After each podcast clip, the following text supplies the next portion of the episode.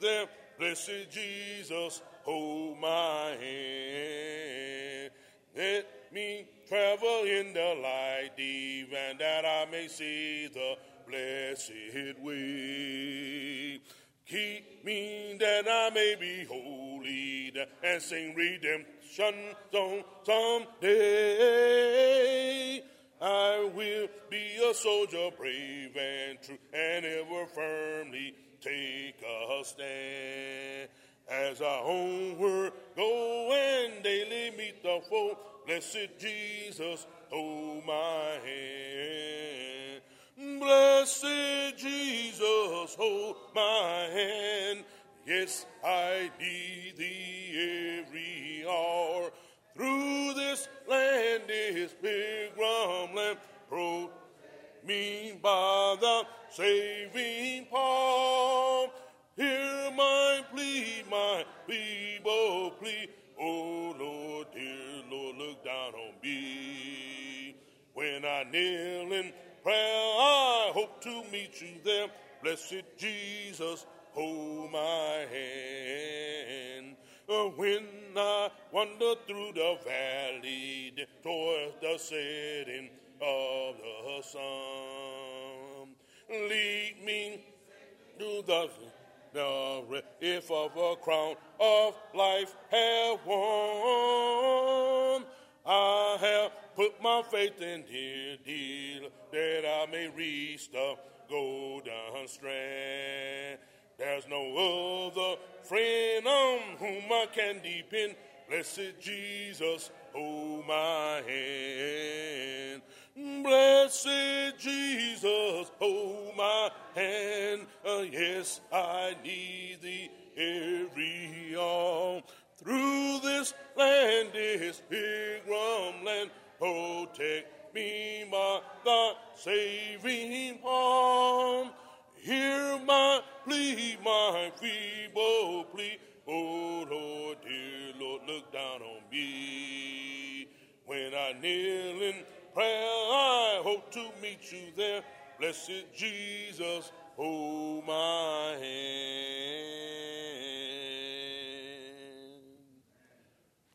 Church, let us know pages 753. Pages 753. Father alone.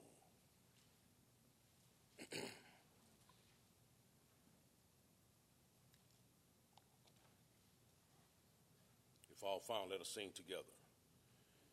Tempted and tried, we're off made to wonder why it should be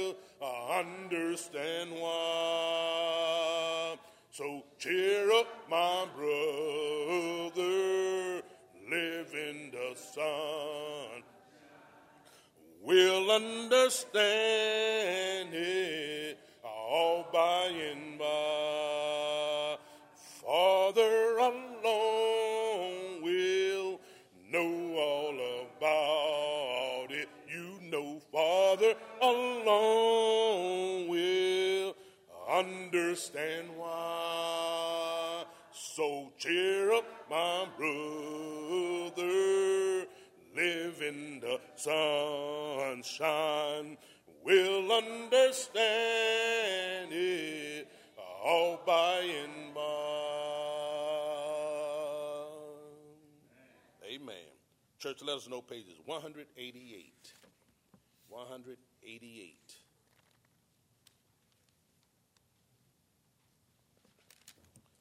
Bless that wonderful name.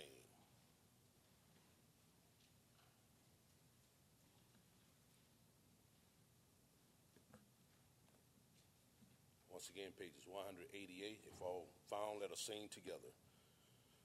Bless that wonderful name of Jesus. Oh, we're going to bless that wonderful name of Jesus. We're to bless that wonderful name of Jesus. For there's no other name I know, I know. We're to sing that wonderful name of Jesus. Oh, we're to sing that wonderful name of Jesus. We're to sing that wonderful name of Jesus. For there's no other name I know, I know. We're to preach that wonderful name of Jesus. Oh, we're to preach that wonderful name of Jesus. We're to preach that wonderful name of Jesus. For there's no other name I know, I know. We're to praise that wonderful name of Jesus. Oh, we're to praise that wonderful name of Jesus. We're to praise that wonderful name of Jesus. For there's no other name I know, I know. We're to share that wonderful name of Jesus. Oh, we're to share that wonderful name of Jesus. We're to share that wonderful name of Jesus. For there's no other name I know, I know. Church, let us know page 538. After our next song selection, we have scripture reading and prayer. Pages 538.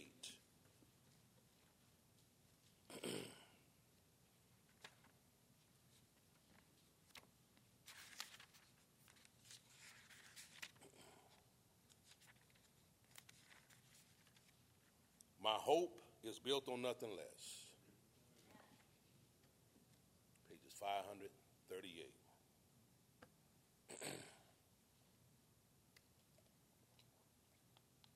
if I'll find out to sing together.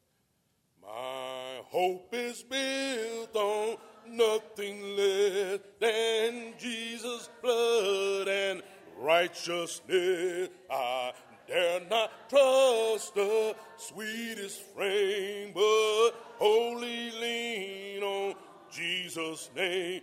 On Christ the solid rock I stand, all other ground is sinking sand. All other ground is sinking sand. When darkness fell, his lovely face, I rest on his unchanging grace. In every high and stormy gale, my anchor hold within the veil. On Christ the solid rock I stand, all of the ground is sinking sand. All of the ground is sinking sand. His oath, his covenant, his blood support me in the whelming flood. When all around my soul gives way, he then is all my hope and stay. On Christ the solid rock I stand, all of the ground is sinking sand. All of the ground is sinking sand.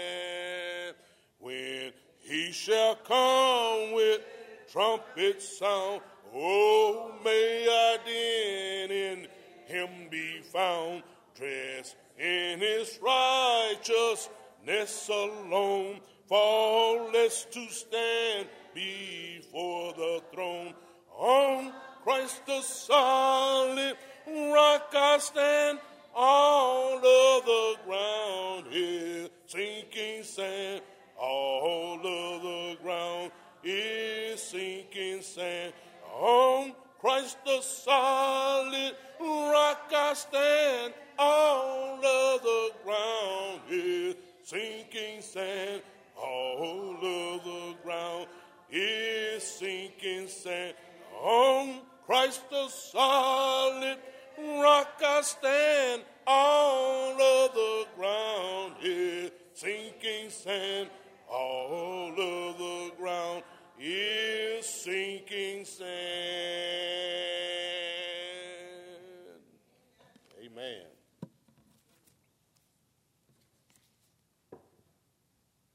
Good morning, church. Scripture reading will be read from 1 Peter chapter 2, verses 21 through 25. That's 1 Peter chapter 2, verses 21 through 25. And it reads as follows For even hereunto were ye called, because Christ also suffered for us, leaving us an example that ye should follow his step. who did not he did, who did no sin, neither was guile found in his mouth, who, when he was reviled, reviled not again. When he suffered, he threatened not, but committed himself to him that judges righteously, who his who his own self bare our sin in his own body on the tree, that we, being dead to sin, should live unto righteousness, by whom stripe ye were healed. healed. For ye were as sheep going astray, but are now returned unto the shepherd and bishop of your soul. Hmm. May God continue blessing the readers, the hearers, and the doers of his word. Amen. Let us bow and go to our Heavenly Father in prayer. Our Father and our God, which are in heaven. Heavenly Father, we come with our head bowed to the earth, with thanksgiving in our heart, thanking you for so many blessings you have blessed us with. We thank thee, Heavenly Father, for waking us up this morning with a reasonable portion of our health and our strength and clothed in our right mind. We thank thee, Heavenly Father, for giving us this privilege to assemble together and to worship you in spirit and in truth. We thank thee, Heavenly Father, for the ones that are present, and we pray, Heavenly Father, for the one that had the desire to be here, but for some reason wasn't able to be. We thank thee, Heavenly Father, for providing us with food, clothes, shelter, transportation, financial means, and a place to come to worship you in spirit and in truth. But most of all, Heavenly Father, we thank you for your love, your mercy, your grace, your Son, and our Savior Jesus Christ, who freely left his home in glory, came to earth, lived, died, and was buried and rose again on the third day, according to the scripture. We thank thee, Heavenly Father, for the blood that he shed, that he purchased the church that we are a member of. We pray, Heavenly Father, for the churches that's having difficulties this time. We just pray, Heavenly Father, you will look down and bless them with the things you know they stand in need of according to your will. We pray, Heavenly Father, for the ones that's walking in darkness. We just pray, Heavenly Father, they'll see the light and come to the light before it's everlasting too late. We also pray, Heavenly Father, for our delinquent members. We pray, Heavenly Father, they'll come back and repent before it's everlasting t- too late. We pray, Heavenly Father, for our new convert. We just pray, Heavenly Father, they'll continue seeking your word. And we just pray, Heavenly Father, they'll grow strong and stronger each day. And we say a special prayer for each and every member of this congregation in Inglewood Church of Christ. We pray, Heavenly Father, for their families, their friends, and their uh, relatives. We just pray, Heavenly Father, you would just bless us with the thing that you know we stand in need of according to your will. We pray, Heavenly Father, for the sick and the shut in. We pray, Heavenly Father, you will bless them. We pray, Heavenly Father, for the ones that's working on the front line. We pray, Heavenly Father, you will continue blessing them.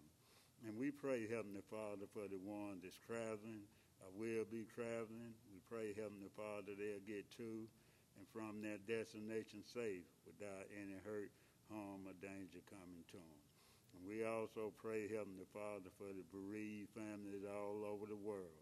We just pray, Heavenly Father, you will continue comfort and strengthen these families in the way, Heavenly Father, that only you know how. And we pray, Heavenly Father, you will continue strengthening us where we are weak and build us up, Heavenly Father, where we are torn down. And Heavenly Father, when we think, say, do anything contrary to your word, we pray, Heavenly Father, you will forgive us and won't hold it against us at the judgment bar. We pray, Heavenly Father, that your will will be done here on earth as it is done in heaven. And we pray, Heavenly Father, that we'll continue loving each other more and more each day. And we pray, Heavenly Father, that we'll be a better Christian today than we were yesterday. We also pray, Heavenly Father, that you will continue keeping us safe from any hurt, harm, or danger coming to us and our families. And we pray, Heavenly Father, that this worship service will be done decent and in order. And we pray, Heavenly Father, that it will be pleasing and acceptable in your sight. And we say a special prayer for Brother Culpepper yes. as he come deliver us the bread of life. We pray, Heavenly Father, we'll listen though we'll listen toward eternity. Mm. Because these will be eternal matters he will be delivering unto us. And not listeners and hearers of your word, but also doers of your word, that the things we learn, that we'll be able to go teach and tell others what they must do to be saved. And Heavenly Father, when we done come to the end of our journey, and said our last prayer and taken our last breath, we just pray, Heavenly Father, we'll hear those word, wonderful words. Well done, thou good and faithful servant. Come on in, get your mansion, your robe, and your crown. All these blessings we ask in your Son and our Savior Jesus Christ's name. Amen. Amen.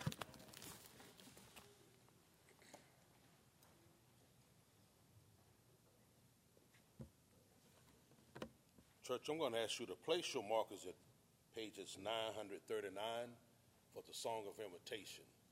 Pages 939 for the Song of Invitation. For our next song selection, let us note pages 472.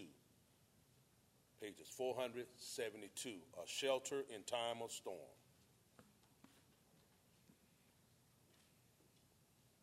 If all found, let us sing together.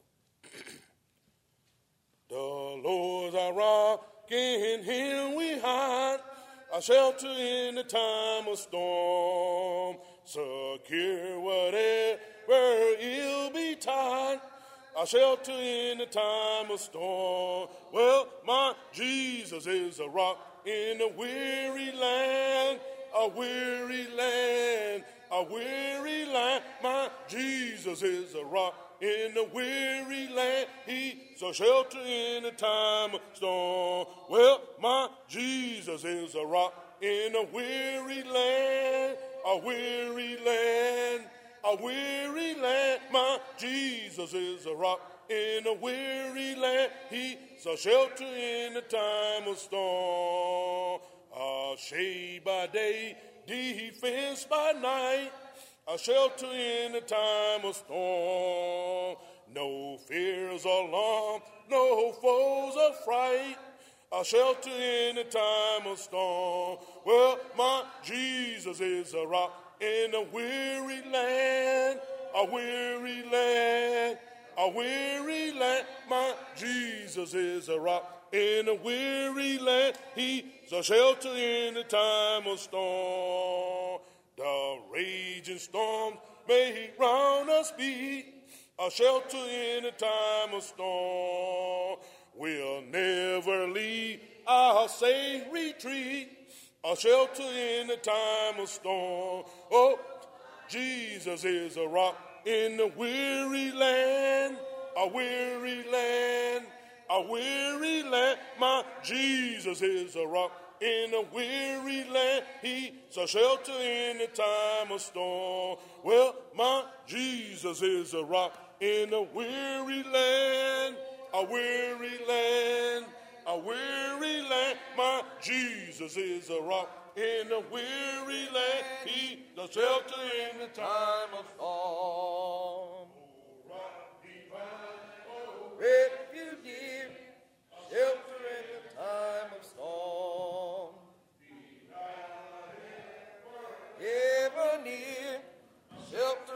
Time of storm. Well, my Jesus is a rock Oh, the weary land,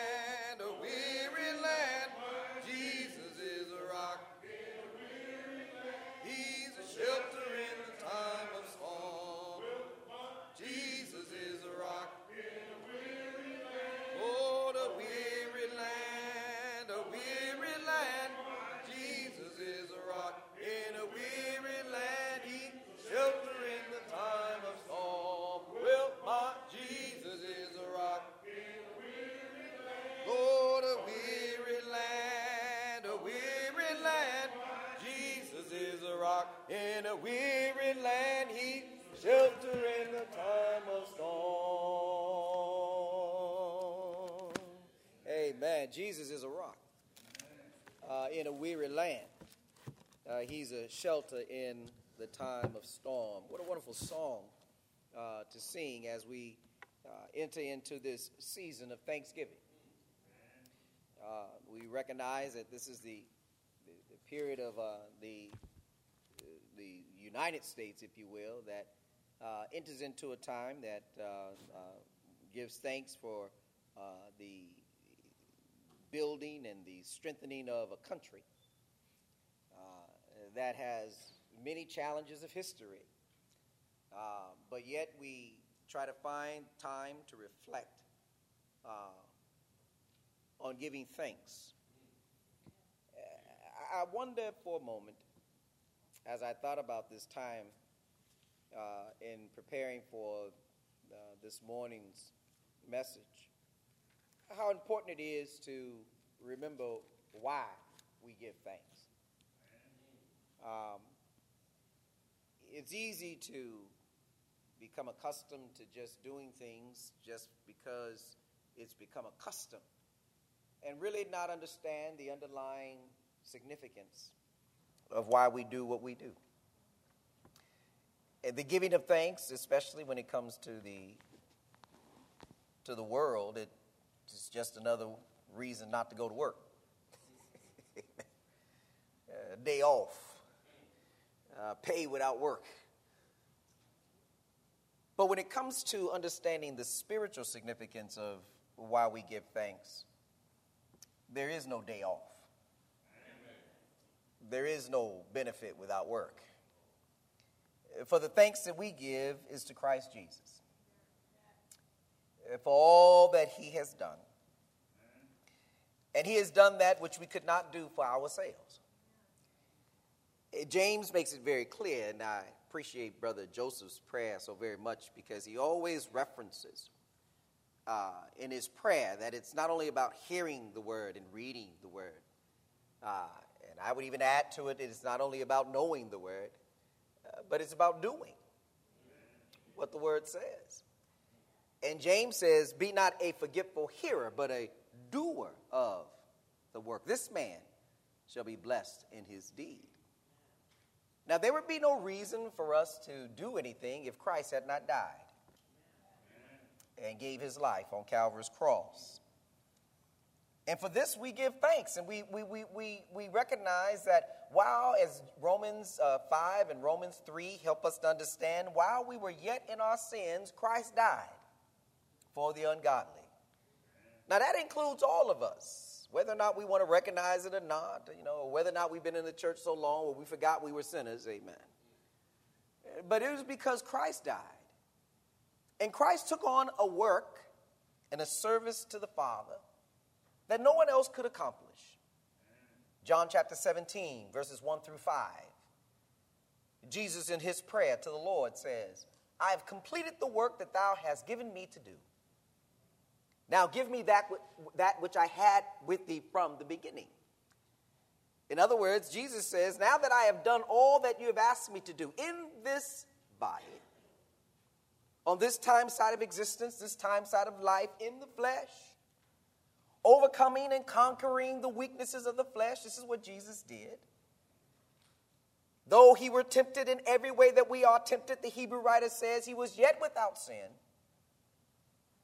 and took that body to the cross, the cross where he shed his blood and gave his life that we might live and that we may have an opportunity not only to live on this time side of life in such a way that we present our bodies as a living sacrifice, holy and acceptable unto God, Romans chapter 12, 1 through 4, which is our reasonable service, but one day, if we live faithful unto death, Revelations 2 and 10, 2 Timothy 4, we should receive a crown of life that fadeth not away. And for these reasons, we give thanks. And we sing that song that, that helps us to remind, uh, to remind us of, uh, uh, of, uh, of, of, of, making sure that, that every day that we wake up, not just a particular season in November, but every day that we wake up, we ought to have a, a, a song of thanks, a thought of thanks, if you will, a word of thanks for the Lord.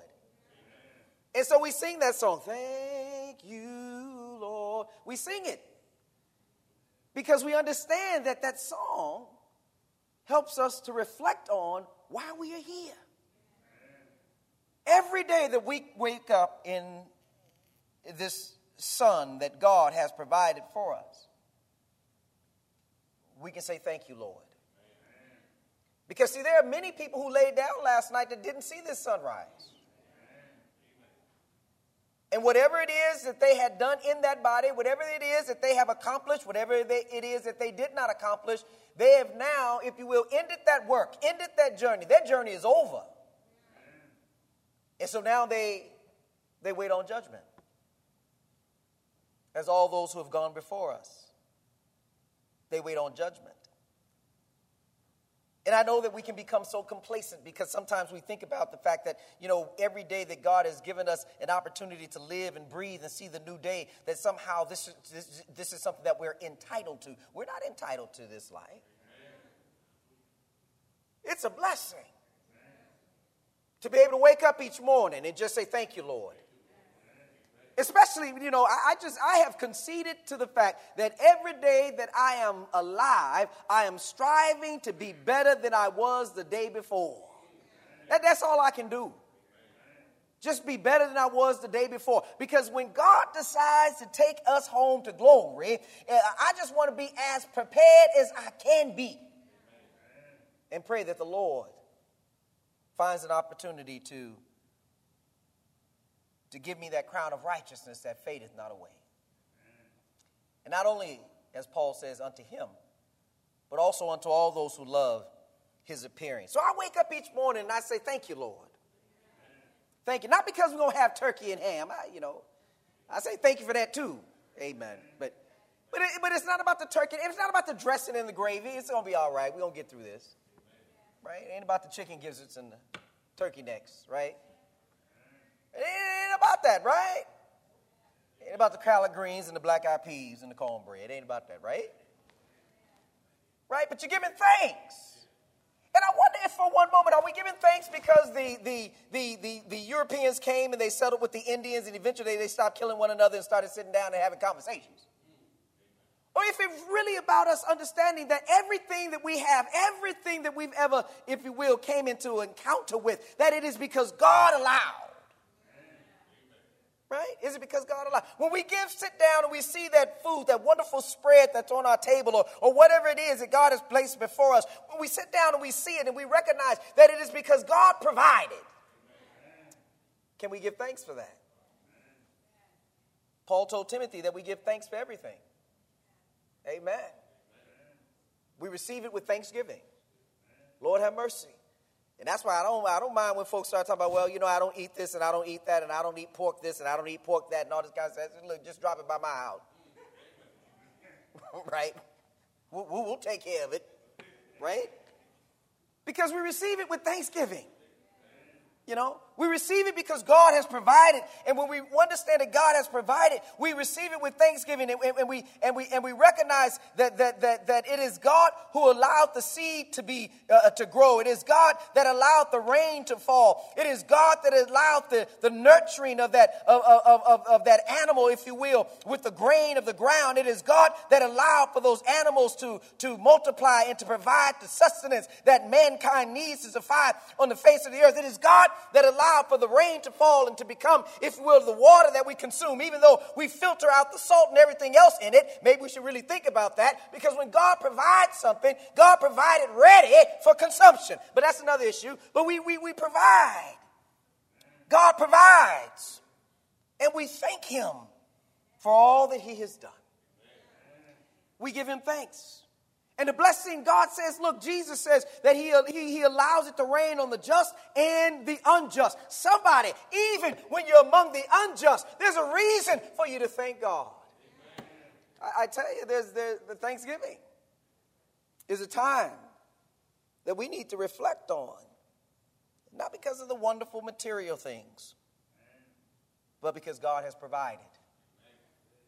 David said in the psalm, and I'll get into my lesson this morning, this is just a preface. In Psalm 46, David says, God is our strength, our refuge, our, and our strength. He's a very present help in the time or in, in trouble. Therefore, will we will, will not we fear, though the earth be moved, and though the mountains be carried into the midst of the sea? Though the waters thereof roar and be troubled, though the mountains shake with the swelling thereof, Selah. There is a river, the streams whereof shall make glad the city of God, the holy place of the tabernacles of the Most High. God is in the midst of her. She shall not be moved. God shall help her that right early. The heathen raged, the kingdoms were moved. He, utterly, he uttered his voice, the earth melted. The Lord of hosts is with us. The God of Jacob is our refuge, Selah. Come, behold the works of the Lord. What desolations he has made in the earth. He maketh wars to cease unto the end of the earth. He breaketh the bow and cutteth the spear in sunder. He burneth the chariots in the fire. Be still and know that I am God. Be still and know that I am God. I will be exalted among the heathen, I will be exalted in the earth. The Lord of hosts is with us. The God of Jacob is our refuge. Selah. When we talk about the understanding of the Spirit making testimony with our spirit, I want you to understand that, that, that, that, that, that when, when, when, when Peter says that we return unto the shepherd and the bishop of our souls, this is just not an issue of the spiritual leadership of how God, if you will, guides us and, and, and moves us through our spiritual life. There's much more in that saying than what we we may first, if you will, take away from it. For we return to the shepherd and the bishop of our soul. There's some that we seem to miss when it comes to the role and the responsibility of the shepherd and the bishop of our souls. Amen. Now, I want you to understand that yes, the, the, the, the, the evangelist and the minister and the, and the, and the elders and the deacons and, and, and, uh, uh, and those who are responsible for the leadership of the church have a certain responsibility in that they enact and implement God's word so that we can follow after that which God has given us. But none of us are shepherds and bishops of your soul. That role is exclusively and singularly reserved unto Jesus. And, and, so when we understand that, then we then we uh, can understand the significance of what it means that when we when we when, when, when Jesus becomes our mediator, our advocate, amen. I'm back where we were last Lord's Day. I said we're gonna come back to this. I understand that when I stand before him, that, as the shepherd and the bishop of my soul, he is, he is the one in whom Paul says I have believed and, and I'm persuaded that he's able to keep that which I've given unto him against that day. It is, it is, it is, it is that relationship that I have with Jesus where I understand that my challenges of life, war of my life, the lack of peace in my life, the issues that I struggle with in my life. I know that God is able, if you will, to bring uh, some peace in the midst of my challenges of life. Because he is the one, when he says he's a shepherd and bishop of my soul, notice something here. A, a, a, shepherd is one that not, not only, if you will, provides for the sheep, a shepherd is also one who protects the sheep. Lord have mercy. He is the one that stands in between the wolves and the bears and the sheep. It is the shepherd that stands, if you will, between the thief and the sheep. That shepherd, if you will, is there not only, if you will, to protect the sheep and to provide for the sheep. Sometimes sheep are just anxious as natural as it is. Sometimes they're just anxious for everything and anything. But it is that shepherd that brings consolation and comfort for those sheep. And let me say something to you right now because in the midst of the place that we're in now and, and the issues of life that we're in now, especially for our young people, some of our older people, we've been through these challenges of life and, and we've seen wars all over the world, amen. Some of us have seen several wars around the world. And, and, and, and we've read about wars and the challenges of life and all of these things. And, and it brings anxiety. And, and, and if you will, and in that anxiety, if we don't have God in our lives, it leads to more things that are not good for our soul. But thank God that we can go to the Word of the Spirit, the Word of God. As John 16 would let us know when in John 15 says, when the, when the Spirit of truth shall come.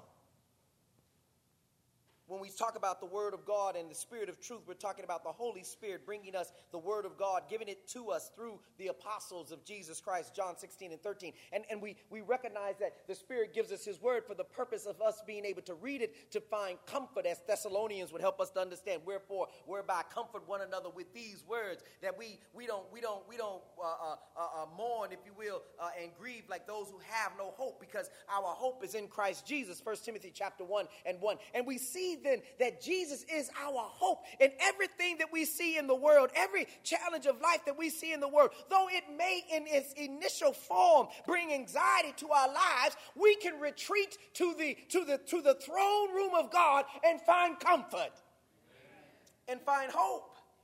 Amen. Because God knows how to bring peace to the world. Lord have mercy. He knows how to bring peace to the world. He knows how, if you will, to ensure that those who are going to be saved will be saved. And those who will be lost will be lost. God has these things in his hand. Remember in Acts chapter 17, Paul made it very uh, made it clear as he marveled at the worship services of those who were in Athens, and, and he looked upon their worship services. But yet, in Acts, when Luke records that event concerning Paul, uh, Paul lets us know that at the end of it, at the end of what he observed, their, their, their, their false, false sense of security and their religious belief system, he even said, You're too superstitious, amen. But, but, but, but, but, but he says uh, something at the end of that text that helps bring us comfort in, that's relevant to our subject about the Spirit being our, uh, uh, uh, uh our having testimony, if you will, on our behalf. He says that it is in God that we live and that we move and that we have our very being.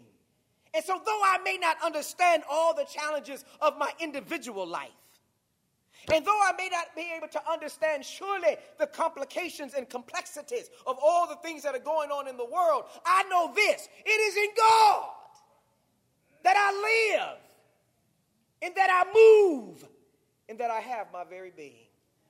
I go there because that is where the comfort comes from. Because then I can I can let all my anxiety go with the Lord. Amen. I can place it at his feet. And say, Lord, I, you know, I can't make reason and rationality over everything that I see, but I know that you understand. Because the world is in the palm of your hands. Amen. Uh, uh, you, you, you, you know where the guilty are, and you know where the, uh, uh, the righteous are. You know where the ungodly are, and you know where the ungodly are. Are y'all with me? Because I can't reason all of these things. But you know. And maybe that's why Peter helps us understand that judgment begins first at the house of God. Because, see, if it was me, I would be thinking that if we're all in the house of God, why would judgment needs to come here anyway? Because I would be thinking that everybody's going to be saved. Are y'all with me? But see, I have to let that go and I have to realize that, that, that, that, that being the messenger does not make me the judge. God is the judge. And he will, he will recompense when he comes. What I do is deliver the message, and what we do is strive to live the message that God has provided. Because God knows who the guilty is. And He knows those who are worthy to enter into heaven's glory. So I'm going to do like David. I'm going to relegate myself to keep myself where I can do what I can do. I'm going to put myself in a position where I understand that God is my refuge. Oh, yeah, oh, I'm, I'm, I'm trying to, I'm, I'm pushing us somewhere. God is my refuge. Because I have to understand that I get to the point where when I fall, amen, when I sin and I, and I, and I know that I haven't done all that I could do and all that I should do and all that I would do, as Paul said in Romans chapter 7, as we read last Lord's Day, when I get into that space where I start doubting on whether or not I can be saved, I need to be able to read, I need to be able to go to God, who is my refuge. Because I see, I start doubting whether or not I should even be striving to make heaven my home. if I don't think I'm able to make it, then I could lose my courage to fight this fight, to finish my course. But when I know that God is my refuge, I revert back to Him. And I say to myself, Lord, I'm going to do all that I can do. I'm going to do all that you have shown me that I must do. And in doing that, when I come to a point where this, where this, where this flesh, as it did even for Jesus, when this flesh begins to become weighty and begin to weight me down, and sometimes it may cause me to fall, I need to be able to know that you're my refuge. That I can run to you. That I can ask for strength. I can ask for, in asking for strength, we're talking about asking for forgiveness that I can ask for strength and I can, I can say to the Lord, I know that I've fallen short of your glory, but help me make it through this. Help me make it through this struggle, through this challenge of life. You see, the judgment bar isn't only about the white robes that John showed us in the book of Revelations. It, it, it, see, see, John, John, in his poetic language through the Holy Spirit, didn't get into the details, but he did give us the highlights. Because John said, These are they that have come, that have washed their robes in the blood of the Lamb, and they've come out of much trial and tribulation. In other words, John was letting us know that these individuals that you see under this under this altar, amen. Uh, the angel, uh, if you will, was sharing with John. These individuals that you see under this altar, don't don't don't don't don't take this lightly, amen. Because they're under this altar because they went through some stuff. They were challenged by many things, but yet they held on to their faith. When they washed their robes and in the blood of the Lamb and the, and the challenge of life came upon them and the struggles of life came upon them, they knew that they could they had to they had a refuge, they had a place to go. And that was in Christ Jesus. Where they would receive strength to be able to overcome their challenges of life. Because notice what he says. When he says that God is our refuge and strength. I love the conjunction there, but I don't have time to deal with that.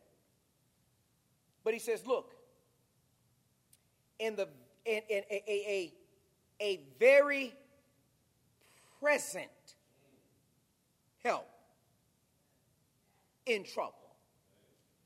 You, you see, there's something here that David recognizes that, that, that he teaches us through this psalm, uh, amen, that helps us to understand the significance of standing before the judgment bar of God. You see, when you stand before the judgment bar of God, you're not going to stand there without bruises and scars. Oh, Lord, have mercy. I, I Lord. You're not going to stand there having not been bruised and beaten and scarred by the issues. You're standing there because you did not let the bruises, the beatings, and the scars of life keep you from getting to the cross of Calvary. You follow what I'm saying? You know, it, it's not about, you know, this, this idea, oh, when you come to God, that everything's going to be perfect and, and life is good. No, that is not the answer to this. When you obey gospel, when you obey the gospel, you've already gone through the struggles even before you obey the gospel. You just don't understand it. It's when you obey the gospel you begin to understand the significance of your struggle. Amen. It, the struggle that you had before is nothing like the struggle you're going to have in Christ Jesus. Lord have mercy. If I dare say this, if I dare say this, your struggle before the cross was easier than your struggle after the cross. Because, see, after the cross, be, before the cross, you didn't know what you had to lose, right? Before the cross, you didn't have any concern about your soul. As a matter of fact, before the cross, your soul was the farthest thing from your mind. Amen. Because your flesh was guiding and leading everything. Amen. It was after the cross. It was after the preaching of God's word. It was after you became uh, uh, aware of the value and the importance of your soul. It became it was after the cross where you began to understand the significance of eternal life. It was after the cross that all these things became you became aware of them uh, of them. It was after the cross and now what you're doing is you're struggling through this life to try to keep that which you now has know has value. And that's your soul. Before, you didn't think it had value. It was irrelevant to you. We were all there. Be looking at me like I'm the only one. We knew that there was no, we didn't have that, under, that awareness. We didn't have that understanding. It was after the cross that we saw the value of our soul. And then when we saw it, what do we try to do? I need to hold on to my soul. I need to get the devil out of my life so I can hold on to my soul. And in doing that, look what happens. Sometimes the devil becomes that which you thought you loved. Lord have mercy. Oh, my Lord. Because you were holding on to it before the cross. But now you know if you hold on to it, your soul is at jeopardy. Are y'all with me now? That's right in 1 John chapter 2, 15. He says, Love not the world. Y'all with me here. Love not the world. Because that's what we knew. That's what our flesh believed in and embraced. Lord have mercy. And so Jesus says, yes, your love used to be committed to the world, but now you, you, you, you have returned unto the shepherd and the bishop of your soul. And then look what God says when the, when, the, when the scholars and the doctors and the lawyers and the Pharisees and the Sadducees, and they came up to the Lord and said, Which one is the greatest a, a commandment of all the commandments? And, and God says, Thou shalt love thy God Thou shalt love thy God. Thou shalt love thy God with all thy heart, with all thy soul, with all thy strength, with all thy mind. Amen. For this is the greatest commandment. And Jesus says, If you love me, you will keep my commandments. There are many that will say unto me in that day, Lord, Lord, Lord, Lord. He says, Why calleth me Lord, Lord, and doeth not the things that I say? It is a life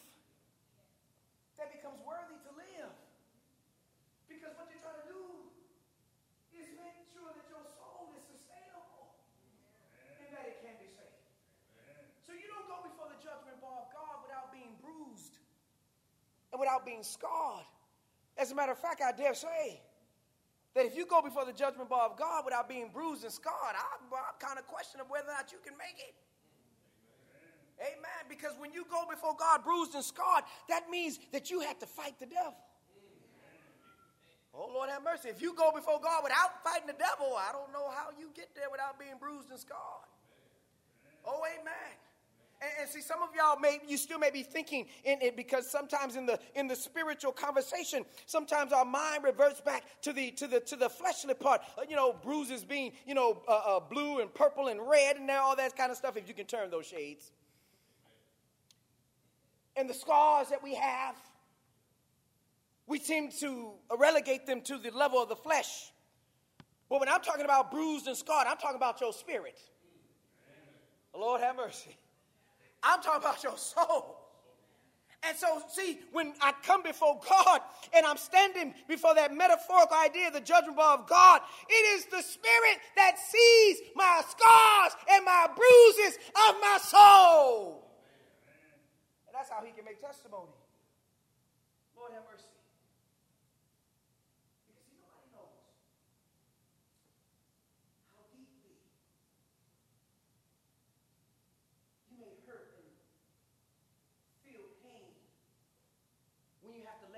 Somebody that you were friends with in the world, but now that you're a member of the body of Christ, that relationship could pull you down and you have to let it go. Nobody, no, no, no one understands that significance but you and the Lord. But the Holy Spirit sees it, He, he understands it. Amen. But you're doing it because you see the value of your soul and the value of your soul, you have accounted it more of concern than the value of the relationship in the world. Are you with me? Remember when Jesus says, they were making the argument about who has more value, God or your family. Amen. Now, if you want to make a comparison, Jesus says the enemy should be those of your own household. Lord have mercy. The comparison is to this point. He's not saying that they will be, but, but in the terms that they must be, but, but he's saying, even if it gets to this point, what are you willing to do? Where, where, where is your allegiance and your faith? He says, He that loveth father, mother, brother, sister, more than me is not worthy of me. Now, he didn't say you didn't love them. That's not what that text means. Of course, we're supposed to love our, our, our, our eh, Ephesians 5 makes it very clear that the husband is supposed to love his wife. Amen.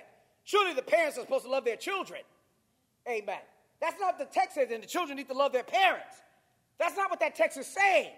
What he's saying is if the relationships that are most close to you supersede your relationship with God, there's a problem. Because your love is compromised. Your love is compromised. And, and, and, so, as we look to the cross and the significance of that relationship, the question becomes is what do you love most? Or who do you love most? Is it God? Or is it the world? Because when you stand before the judgment bar of God, you're not going to be able to. It's not like it's a guessing game for the Lord. He knows where your heart is. Knows where your mind is. He knows where your consciousness is. He knows what you have done with your life. He knows. And so the question is what do we do? David says, he understood that that he's a very present help in the time of trouble. And let me tell you something. When he says present help, that means that, that, that this look, if, if we're already past and gone, then this text means nothing.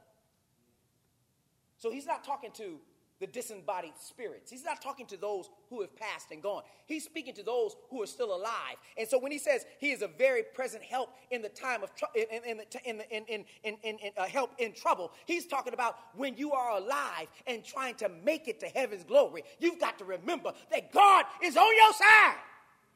He's rooting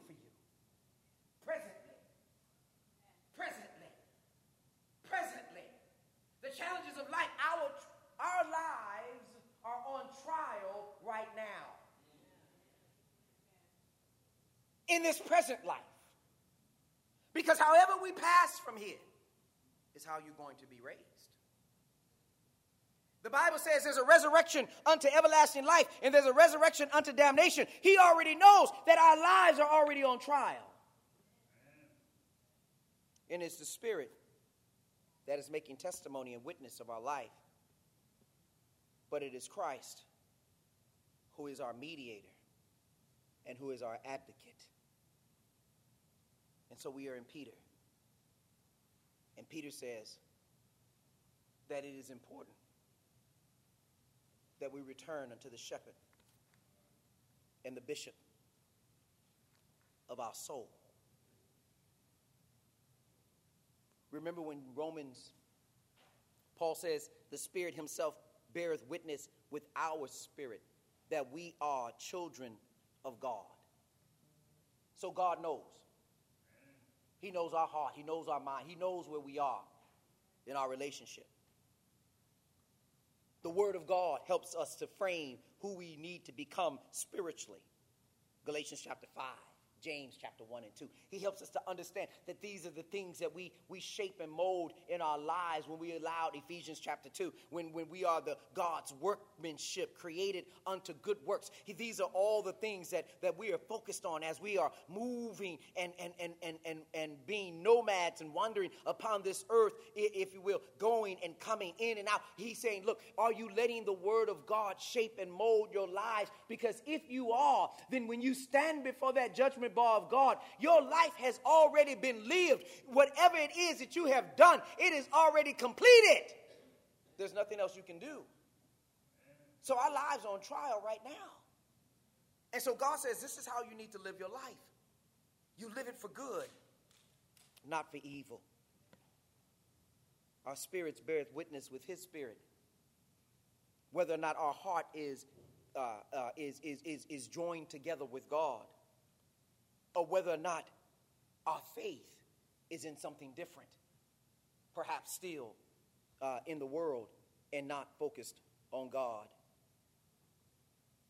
the Holy Spirit through His testimony uh, uh, uh, and witnessing. Look, what He does is in His in His in the process of the trials of our life. Notice something here. If you if you if you still, if you will, are uh, uh, uh, focused on the things that are of the flesh, then let me let me let me let me run to Timothy right quick because I, I, need for you to understand that your focus needs not to be on the issues of your flesh, but it's on the issues of what's happening in your spiritual life. In your spirit is where the focus is. If, if, if you, if you understand that, then you know how the spirit works with your spirit and is right now trying, testing whether or not, you, whether or not you're going to make it into heaven's glory. In 1 Timothy chapter 4 and verse number 1, Paul writes to Timothy, and he says, Now the Spirit speaketh expressly. Now you have to understand the significance of this. The Spirit speaketh expressly. He's talking about the Holy Spirit, and the Holy Spirit speaking expressly. In other words, this is what the Spirit has revealed, has spoken unto them. He speaketh expressly that in the latter times some shall depart from the faith. I got you got to see this here. You can't depart from that which you have never been a part of. God. And let me tell you something. The reason why this is so important, it, it, it gets back to this, this, this false teaching about once saved, always saved. Yeah, you went through the water, but that's not the end of the journey. That's the beginning of the journey. You see, people come up out the water and they always, say, hallelujah, I'm saved. I don't have to worry about anything else. No, that's when you need to start to worry.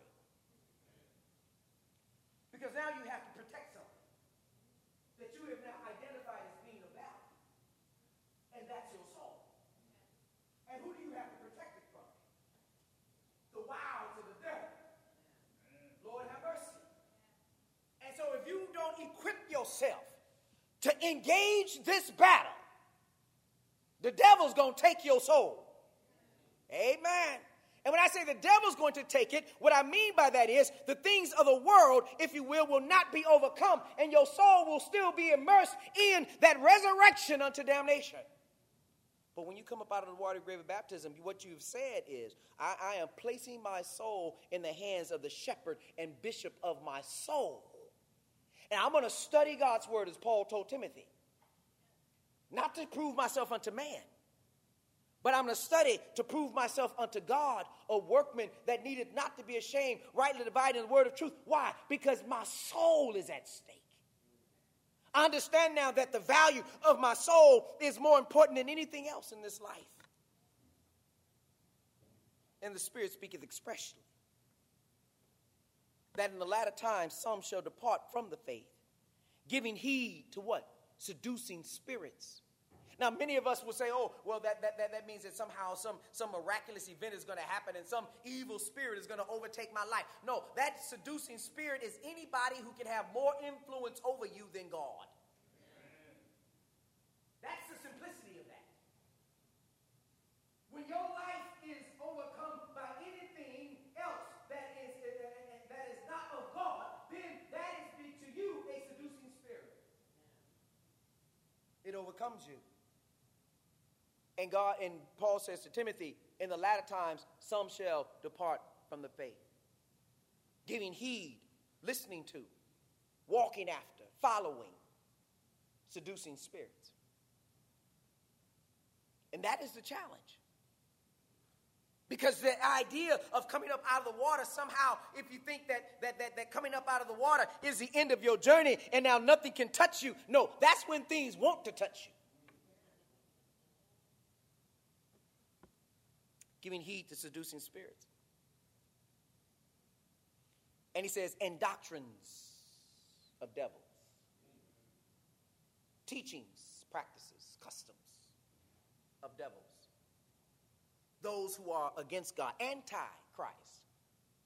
And I know I've said this before, but I say it again. I, you know, I, you know, I, I, I like misty, uh, uh, I, I, like horror movies. I, you know, I like sci-fi. You know, all these things. I, but, but, but I like them because it helps me understand the significance of God's word. Right? See, I'm not concerned about no vampire. Amen. I'm, I'm, I'm just not. You know, oh, you shouldn't go out at night because the vampires out there. Let me tell you something. They look just as wicked in the daytime they do at night. amen. Just trying to hope you, amen. I don't have to worry about no man turning into no werewolf. That, that, that person was looking like a wolf in the daytime before the moon rose. You, you follow what I'm saying? But now we have to put all these images and all this mysticism in people's lives to make them think that somehow there's, there's something different than just you. Let me tell you something. The, the, Bible says, Amen. Here we are. Be careful of those who come to you in sheep's clothing. Well, what's interesting is I don't see them write no movie about folk in sheep clothing. Amen. But be careful about those who come to you sheep clothing because inwardly, they are ravening wolves. You see? They already, look, they wicked in the daytime, they wicked in the nighttime. They wicked on Monday, Tuesday, Wednesday, Thursday, Friday, and Saturday. And on Sunday. Same old folk. That vampire, werewolf, whatever, looks just like you and me. See, we had to put some kind of other picture on it to make, take us away from the reality of people are wicked. People are wicked. And, and without returning to the shepherd and bishop of our souls, that wickedness will continue in those doctrines of devils, in those belief systems that are not of God.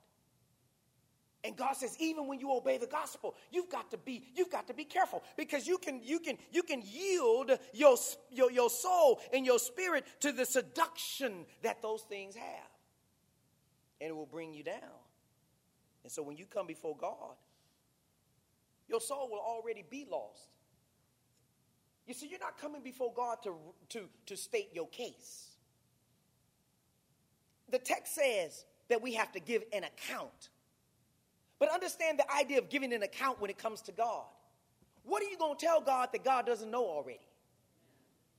What, what are you going to say to Him? To give an account means now you must pay for that which you have earned. You have to give an account. And so judgment begins first at the house of God. And if it first begin with us, Peter says, then where shall the ungodly and the sinner appear?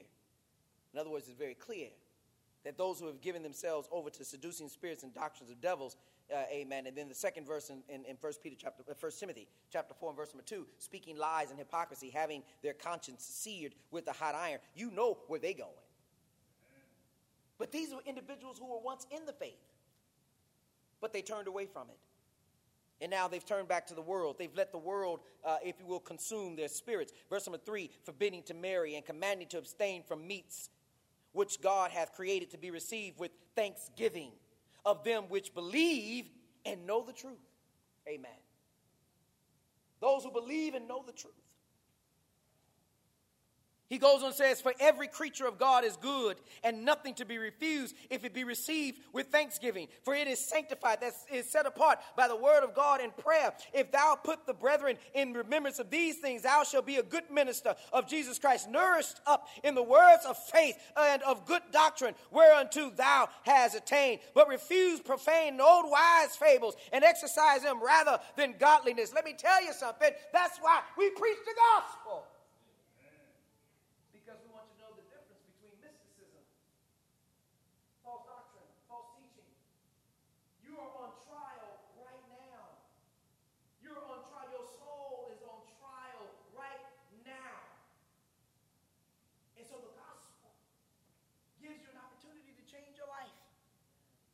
So that God can see the scars and the bruises and the challenges of life that you go through. And by God seeing those challenges and bruises of life that you go through, He now sees, if you will, if you're worthy of heaven's glory. as has been said in our prayers many times, that when we stand before God,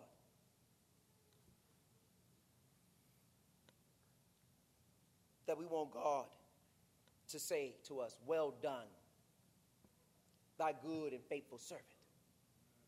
You've been faithful over a few things, I'll make thee ruler over many. Back in Timothy, Paul would go on in verse number 8, in Timothy, 1 Timothy 4 and 8, he would say, For bodily exercise profiteth little, but godliness is profitable unto all things. Now, notice something here. Bodily exercise profited little. He didn't say don't exercise what he says is look don't don't think just because you you young and strong and and, and, and, and all that and, and, on the physical you know you got all that going on. God god god said that don't mean nothing. That bodily exercise profited little. Amen. But godliness is profitable unto all things having promise of the life that now is and that which is to come Lord have mercy. You're on trial right now. Your life is on trial right now. And so that's why Paul says, look, now is the accepted time. Now is the time of salvation. Because you don't have tomorrow. All you have is right now. When James says today, if you hear his voice, harden not your heart. One day with God is like a thousand years, a thousand years is like one day with Peter. Let me tell you something. These are the times when individuals need to turn to the Lord so that they can get that doctrine that the Holy Spirit has provided so they can shape their lives in such a way that God will find them worthy to enter into heaven's glory. David said, The Lord is our refuge, He is our strength, a present help in the time of trouble. And as I hurry to a close here, if you don't have God in your life, you in trouble. You in trouble. Amen. And if it is the case that you do have God in your life and you're wavering and, you, and, you're, and you're walking out of the way and, and, and trying to walk back in the way, this, the, the, the danger that you run into is if you die while you are out of the way, you can't make it. So you in trouble too.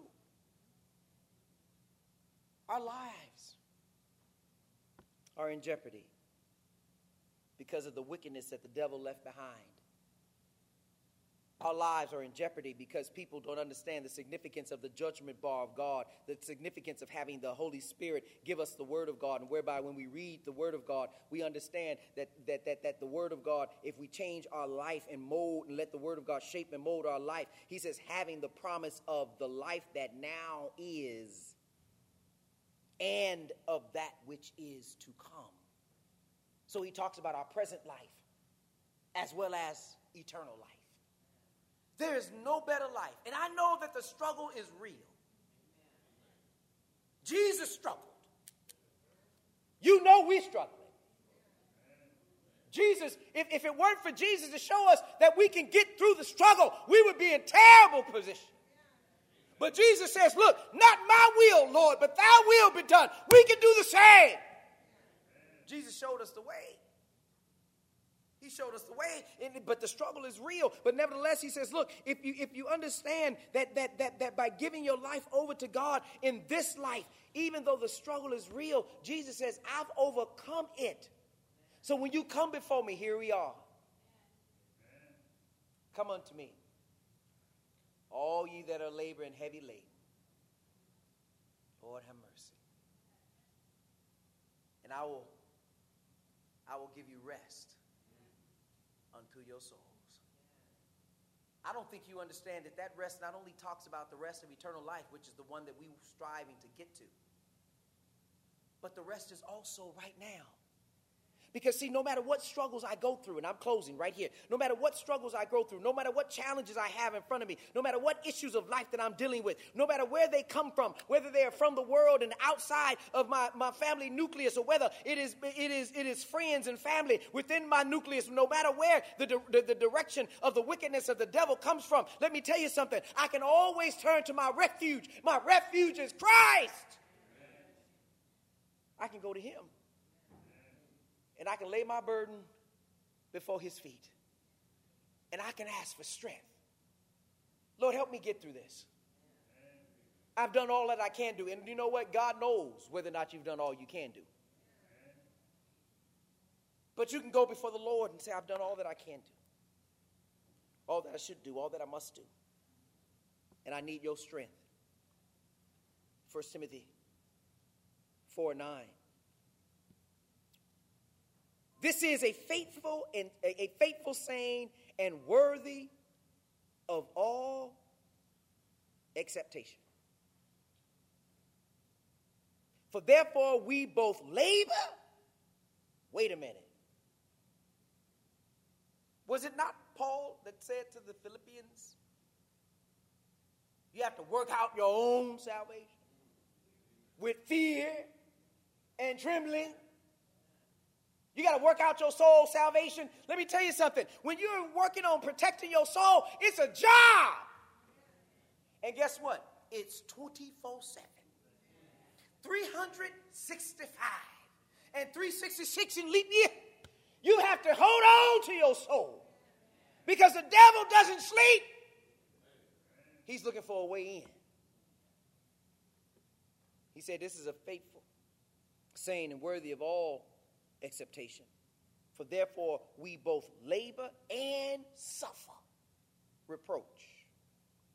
Because we trust, Lord have mercy, thank you. Because we trust in the living God, who is the Savior of all men, especially of those that believe. These things command and teach. I thank God that the Holy Spirit is a witness. That the Holy Spirit gives testimony to the struggles of my soul, to the struggles of my spirit. But I thank God even more that Christ is my advocate. That He's my advocate. Because, see, when I fall short, when I fall short, I need Jesus to say, He's all right. I need Jesus to say, Grace is sufficient. Because in my struggle, in my suffering of reproach, while I'm down here trying to live a godly life, I need the Spirit to see my bruises, to see my scars, to see my challenges, to see my struggles. I need Him to be able to witness, but I need Jesus to be able to advocate the devil knows his loss is. Because, see, he couldn't get Jesus. And so now, when Jesus advocates and mediates on our behalf as the only mediator between God and man, I know that God sees Jesus. He sees the blood of Christ. And when he sees the blood of Christ and he sees that which we do, that reflects that we believe and we, we, we, we thank God for that blood that covers us from all of our sins. We, we thank God and he sees that. It is that it is that blood. Remember, the same teaching in the Old Testament is the same teaching in the New Testament. The blood of the animals and the goats that was, uh, if you will, uh, uh, uh, that was placed upon the doorpost and the lintels in the Old Testament. That blood was blood of animals. It was to show the example of the cleansing and the belief power in God. In the New Testament, it is the blood of Christ that covers us. And so, as I struggle through my life, as I struggle through the issues of life, as I suffer reproach, I thank God because it is the blood of Christ that covers me. And so, God doesn't see my faults, my frailties, and my weaknesses. What He sees is my struggles. And he sees that with the blood of Christ covering me, that I'm striving to be faithful unto death. And as I strive to be faithful unto death, that blood is what bridges the gap between my faults and my frailties.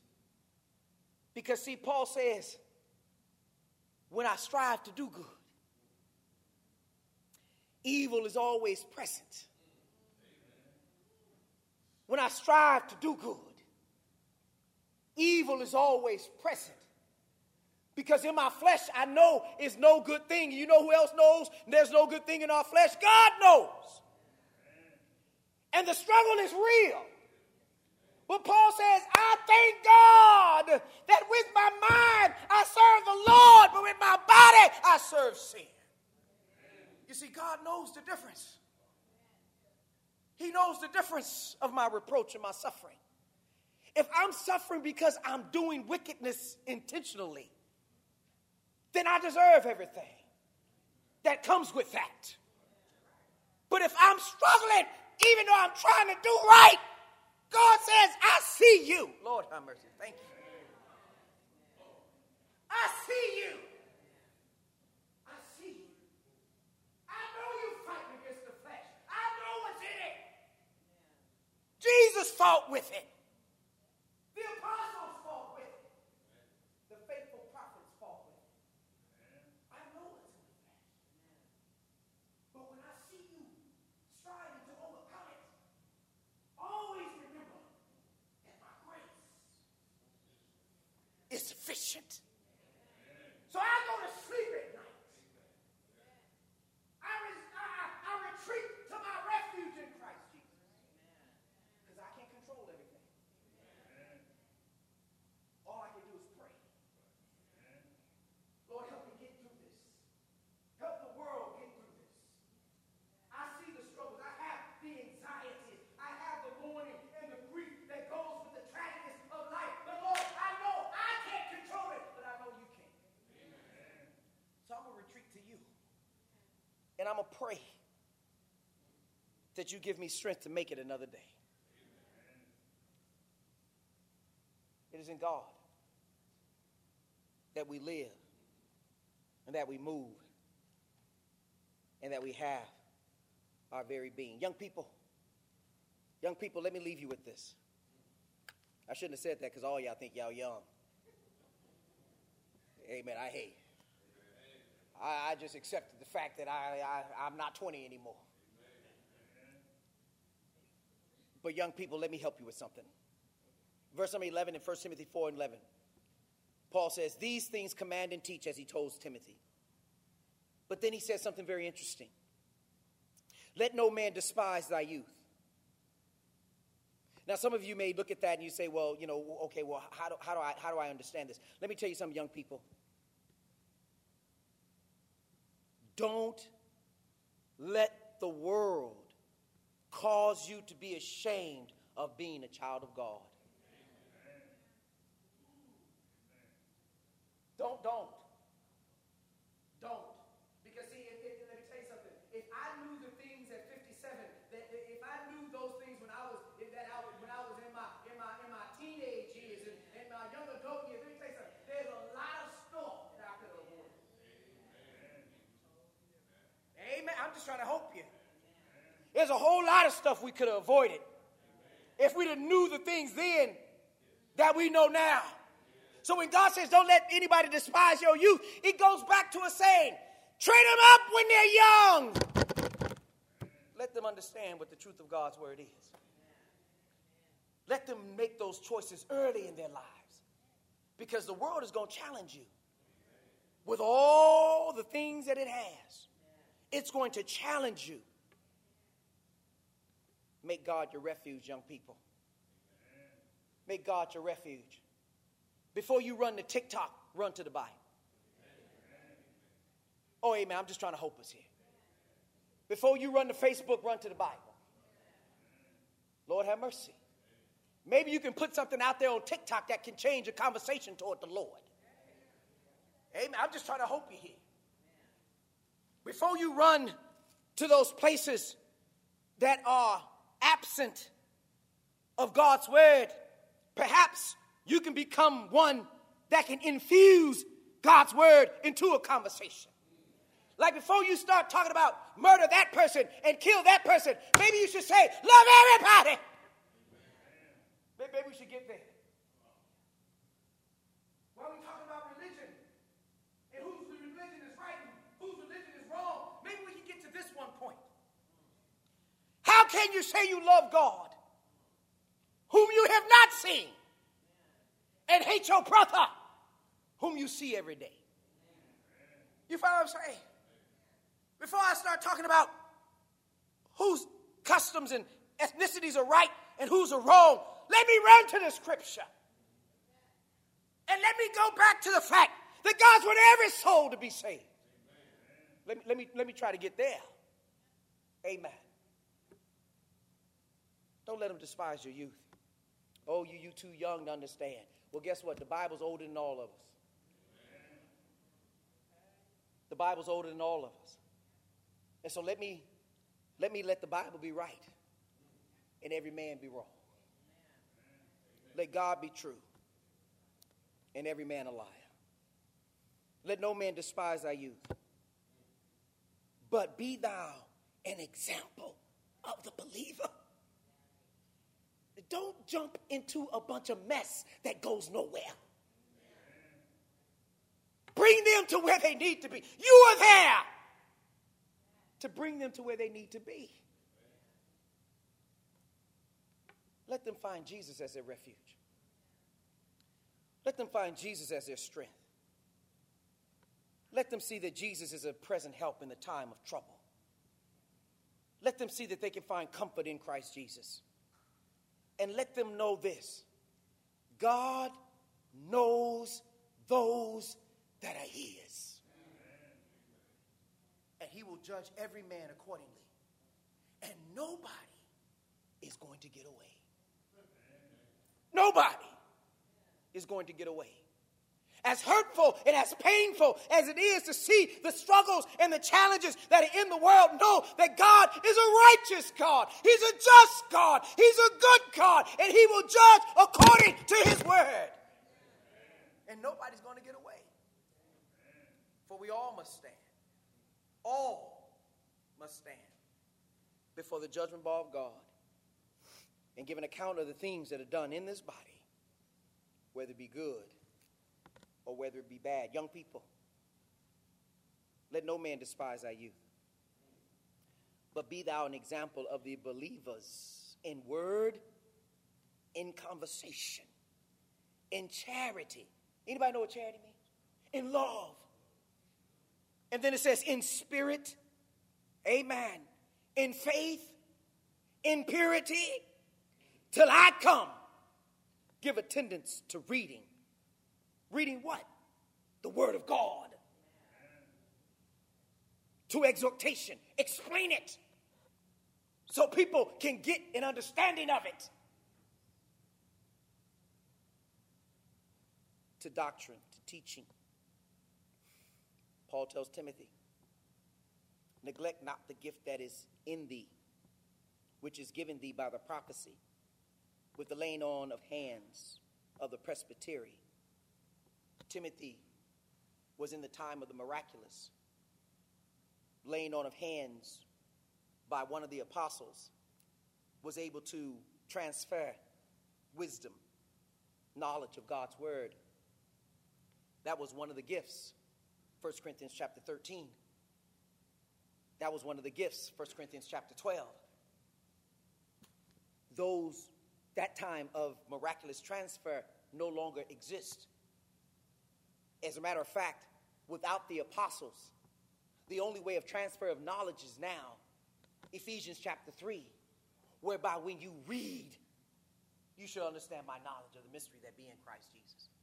Study to show thyself unto God a workman that needeth not to be ashamed, rightly dividing the word of truth.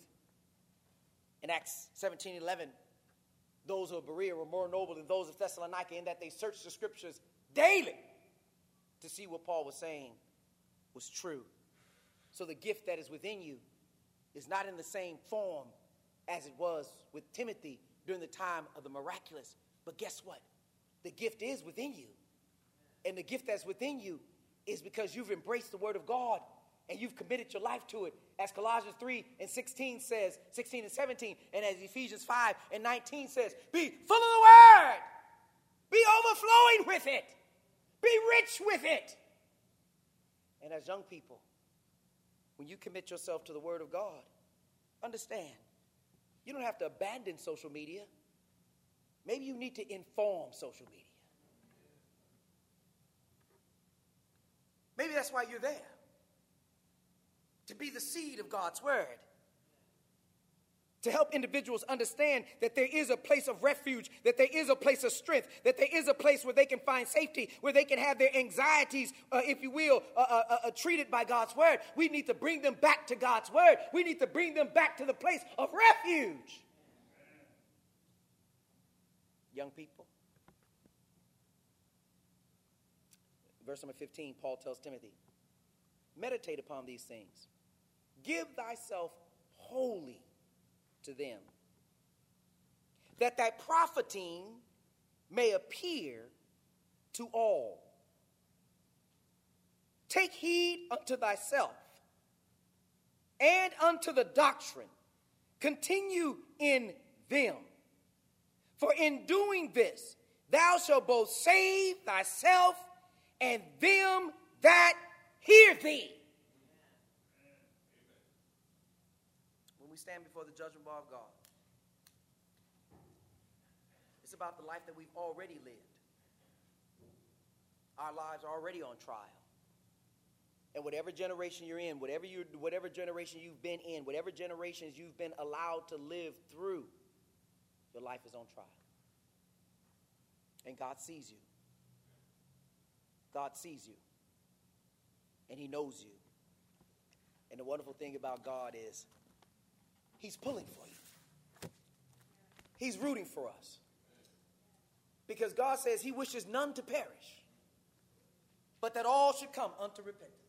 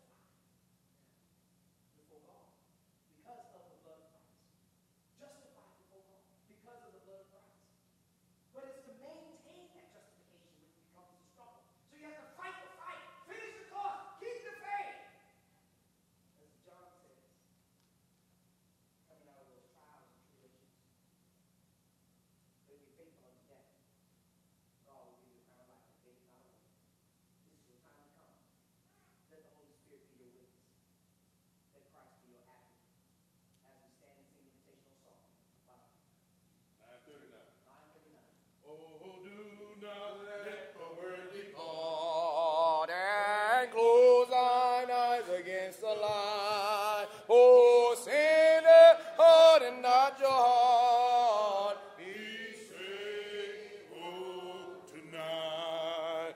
Oh, why not tonight?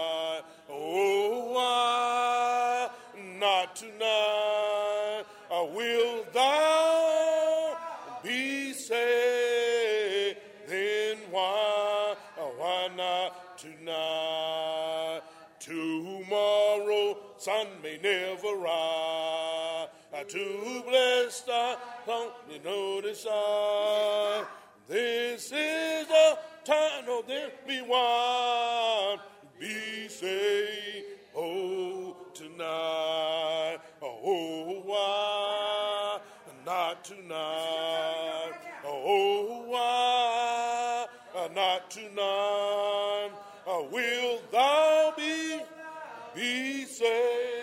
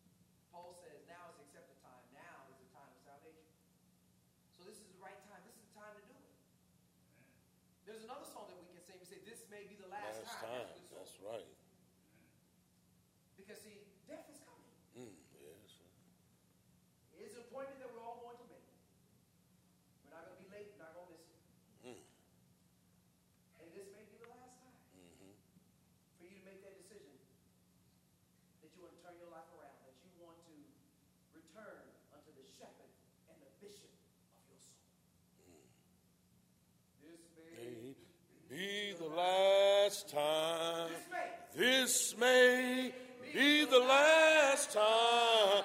This may be the last time. It may be the last time. I don't know. We may never pray again. We may never pray again.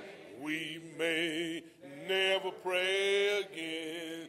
May never pray again. I don't know. This may be the last time. This may be the last time. This may be the last time. It may be the last time. I don't know.